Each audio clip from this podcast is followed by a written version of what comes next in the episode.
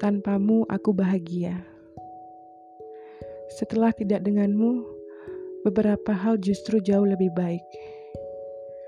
Rasa cemas saat dulu menerpa tiap kali aku takut kehilanganmu, ternyata tak sedemikian sakitnya sekarang.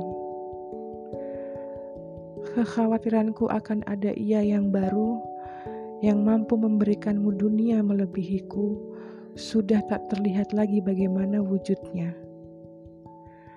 Kebahagiaanku mulai menampakkan diri, satu persatu, perlahan tapi pasti.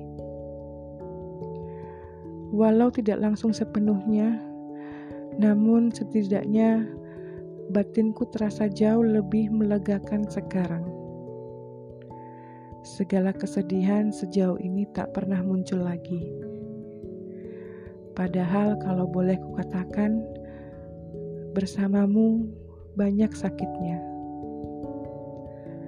Namun detik ini aku ingin sekali mengucapkan terima kasih untuk perpisahan yang awalnya optimis.